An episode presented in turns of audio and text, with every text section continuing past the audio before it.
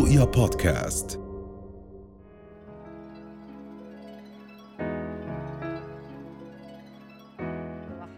حديث عن التسمم المائي الناتج من تناول كميات كبيرة وشرب كميات كبيرة من المياه.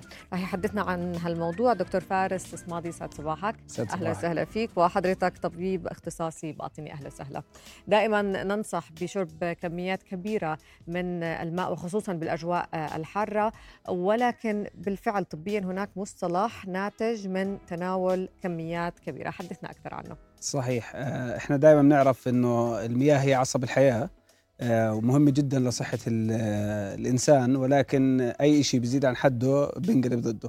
وهذا اللي جاي نحكي عنه اليوم إنه شرب كميات كبيرة من المياه بفترة قصيرة راح تخلي الجسم ما بيقدر أو الكلى ما بتقدر آه، آه، خلينا نحكي تخرج هاي المياه أو آه، آه، تفلترها وتخرجها في الوقت المناسب نعم. فبيؤدي لشيء اسمه التسمم المائي.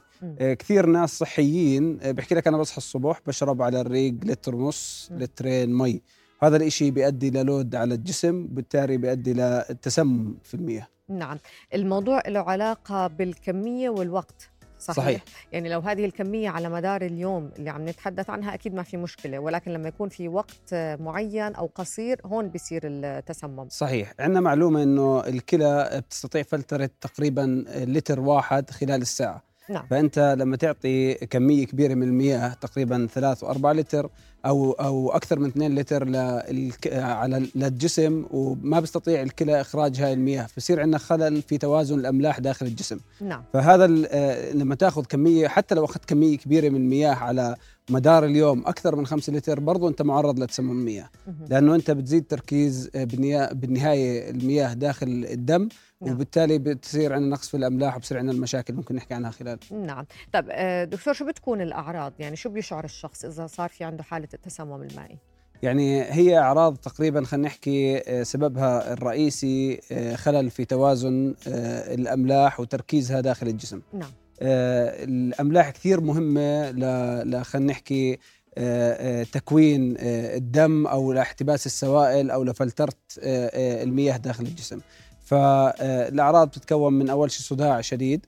آه، بيساوي لك آه، استفراغ آه، غباش في الرؤية سرعة في التنفس بيساوي لك فقدان في الوعي تشنجات كلها سببها يعني خلينا نحكي الأملاح مهمه جدا للجهاز العصبي. يعني ممكن تعمل تشنجات نقص في الوعي هلوسة عدم التركيز كل هذا بيكون ناتج عن زيادة نسبة المياه في الجسم. نعم. طب كيف بده يعرف هذا الشخص إنه عم بيعاني من تسمم مائي؟ هل آه، توجه لعيادة الطبيب؟ كيف بيكون التشخيص بحالة ظهور أو يعني شعور بهذه الأعراض؟ طيب هلا إحنا في حال إنه أنت كنت متوازن في شربك للمياه. وما عندك آه، آه، خلينا نحكي history أو سيرة مرضية لشرب كمية كبيرة من المياه آه، بالنهاية إحنا بندور على أسباب أخرى. أوكي. أما إذا كنت شخص من خلال السيرة المرضية بتحكي إنه مثلا أنا طبعا إحنا من خلال قياس أول شيء داخل المستشفى أو في الطوارئ قياس نسبة الأملاح في الجسم نعم. ببين معنا إنه إحنا عندك نقص آه، أملاح أو زيادة في أو تورمات في في الجسم سببها زيادة المياه. لأنه بالنهاية آه، آه، زيادة المياه بدها تعمل أعراض آه، خلينا نحكي سريرية بالإضافة للأعراض اللي أنت ممكن تشتكي منها. نعم. يعني أنت بتشتكي من صداع بتشتكي من من غباش بالرؤية بتشتكي من استفراغ. مم. أنا بدور على أعراض سريرية آه، مرافقة لهي الأعراض الموجودة معك. نعم. جبت مثال حاب أحكي نعم. عنه. تفضل. آه، يعني بحكي إحنا دائما بنشبه ال- ال- الدم أو تركيز الأملاح في الدم. خلينا نحكيها بشكل مبسط آه، زي كاسه الشاي. يعني لو طلعنا إحنا على كاسه الشاي هون بلاقي إنه آه، في لها شوية مكونات فيها سكر فيها شاي. السكر مثلا لو كان عندنا معلقتين سكر داخل كاسه الشاي خلينا نعتبر إنه هذا الدم. معلقتين السكر هي الصوديوم داخل ال- الشاي ومعلقه الشاي هي البوتاسيوم. لو ضفنا آه، مي زيادة على هاي الكاسة راح نلاقي إنه الشاي أصبح هيك طعمه عادم يعني ما له طعم نعم. زائد لونه آه، اختلف. نعم. هذا بيؤدي الطعم العادم اللي هو خلينا نحكي إنه راح منه الأملاح فقل تركيزها اللون اللي اختلف هو تركيز البوتاسيوم. يعني إنه إحنا بلش تركيز الدم بالجسم قل فبيؤدي لانتقال خلينا نحكي السوائل من بالخاصية الإسموزية من الدم للخلايا. وهذا الحكي اللي إحنا ما ما الشيء الغير صحي. نعم. لما ينتقل للخلايا بصير عندنا تورم داخل الخلايا وبالتالي بصير تورم في الجسم وممكن يعمل تورم في خلايا الدماغ اللي ممكن يؤدي بالنهاية للغيبوبه أو تشنجات أو الموت. نعم. يعني المضاعفات ممكن تكون خطيرة إلى حد الوفاة. نعم. صحيح. طب شو بتكون العلاجات أو طريقة التعامل مع حالة التسمم المائي؟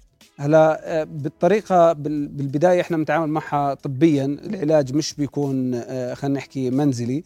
آه، بيكون من خلال أول شيء نوقف اللي هو شرب السوائل. نعم. لأنه في بالجسم لما يصير خلل بالتوازن في مركز العطش. يعني أنت لما تحس حالك عطشان لما لما تحس إنه أنت عطشان معناته أنت بحاجة سوائل. السوائل نعم. فلما يصير في خلل بالهرمونات وخلل في الأملاح فأنت ما بتسيطر على هاي العملية. نعم. فإحنا لازم نوقف السوائل آه، بشكل آه، سريع.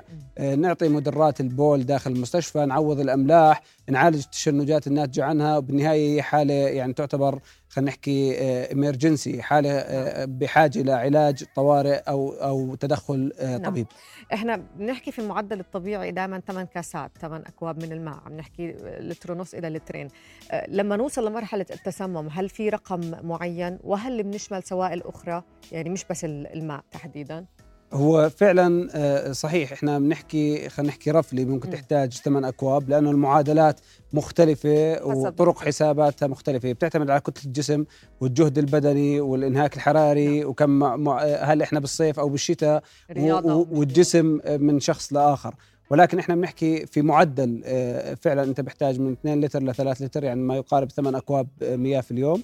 ولكن التسمم المائي إحنا مشكلتنا بشرب كميات زائد عن حاجة الجسم. يعني خلينا نحكي أكثر من لتر خلال فترة قصيرة ما يقارب ساعة زمان. نعم. فهي عدم قدرة الكلى على فلترة آه المياه وإخراجها داخل خارج الجسم. نصيحة أخيرة دكتور سريعا.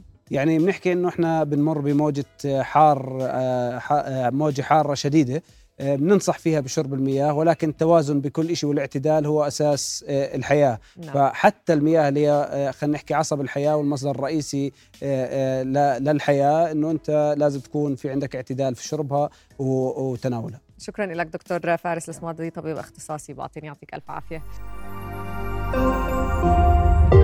رؤيا بودكاست.